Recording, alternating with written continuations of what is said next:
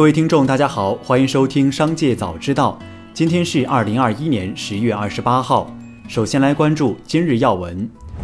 复星国际及复星医药发布公告。附属公司复星医药产业以现金约十一点零八亿人民币收购成都安特金生物技术约百分之三十二点五二的股权，并拟以其附属公司雅利丰的百分之百股权作价二十八点九八亿元认购目标公司新增注册资本四千七百九十五点八六万元，占增资事项完成后目标公司经扩大股权总额的百分之六十。于收购事项及增资事项完成后。复星医药产业将持有目标公司经扩大股权总额约百分之七十三点零一，复星医药产业将通过目标公司持有雅利丰百分之百的股权。近日，华东政法大学学生在某机构购买网课，本想购买售价三千八百八十元的课程，不小心购买了一万两千八百元的 VIP 班，但当他提出退款时，机构却表示赠课即视为开课。开课无法退款，他认为 VIP 班开课时间为明年五月，自己并没有享受到课程服务，该条款是格式条款。记者致电机构询问，对方拒绝回应此事。目前该学生仍在寻找有关部门解决诉求。再来关注企业动态。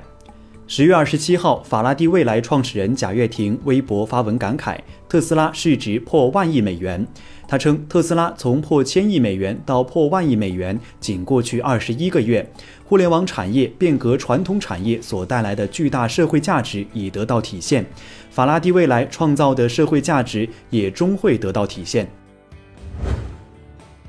近日，苹果电子产品商贸有限公司新增一条开庭公告。关联案件为原告上海东方广播有限公司与被告苹果电子产品商贸有限公司、苹果公司相关著作权权属侵权纠纷。开庭日期为二零二二年三月二十八号，审理法庭为上海市普陀区人民法院。日前，各大视频平台相继宣布停止 VIP 会员的超前点播服务，受到不少用户好评。但是，仍有不少会员表示，交了会员费后，平台的各种形式的广告依然时不时跳出来，这些广告形式甚至多达十二种。腾讯视频的客服表示，如果有部分影视剧无法跳过广告，那是由于部分版权方有特殊要求，影片或电视剧提供广告服务。若非片头广告不在会员免广告特权范围内，还请您谅解。十月二十七号消息，针对近日网传段永平重出江湖，联合 OPPO、vivo 造车一事，段永平在社交媒体公开回应称。重出江湖的事情绝对不会发生的。顺便说下，还没听说过我们要造车，了解一下倒是可能的。十月二十七号，温氏股份公告，第三季度净亏损七十二亿元，前三季度净亏损九十七亿元。再来关注产业新闻。十月二十七号，从河南省地矿局获悉。该局在桐柏县朱庄镇围山城一带获得重大找矿突破，发现一特大型金矿，共发现金矿体十六个，初步估算获得金储量三十一点五五吨，属特大型金矿。到今年底有望突破五十吨，这是河南省三年来金矿勘探又一重大成果。数十年来，河南黄金年产量稳居全国第二。住房和城乡建设部应急管理部近日印发关于加强超高层建筑规划建设管理的通知，要求各地严格控制新建超高层建筑，实行超高层建筑决策责任终身制。城区常住人口三百万以下城市新建一百五十米以上超高层建筑；城区常住人口三百万以上城市新建二百五十米以上超高层建筑，应按照《重大行政决策程序暂行条例》作为重大公共建设项目报城市党委政府审定，实行责任终身追究。据农业农村部全国农产品批发市场一周价格行情监测报告显示，十月十五号至十月二十二号，全国二百八十六家产销地批发市场十九种蔬菜平均价格为四点八七元每公斤，比前一周上升百分之十一点六，同比上升百分之二十七点四。监测的十九种蔬菜价格中，菜花、茄子、菠菜、豆角和芹菜领涨，环比涨幅均超过百分之十六。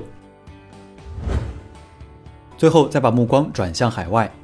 近日，美国民主党正在起草一项提案，计划对约七百名亿万富豪持有的股票等可交易资产征税。据媒体估算，在该税收实施的头五年里，马斯克可能面临高达五百亿美元的税单。马斯克在社交媒体上发文批评亿万富豪税。目前，马斯克已成为福布斯杂志统计史上最富有的人。